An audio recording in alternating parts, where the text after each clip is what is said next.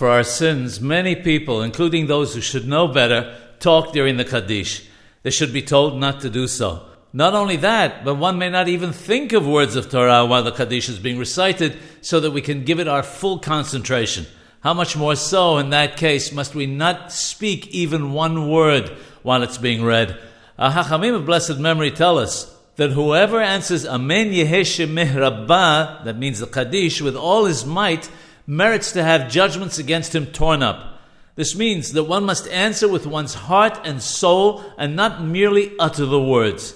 If only, they add, people would put the same effort into answering the Kaddish that they put into making money. Instead, many talk during the Kaddish and don't answer the praises of Akadosh Baruch Hu, which is what the Kaddish consists of.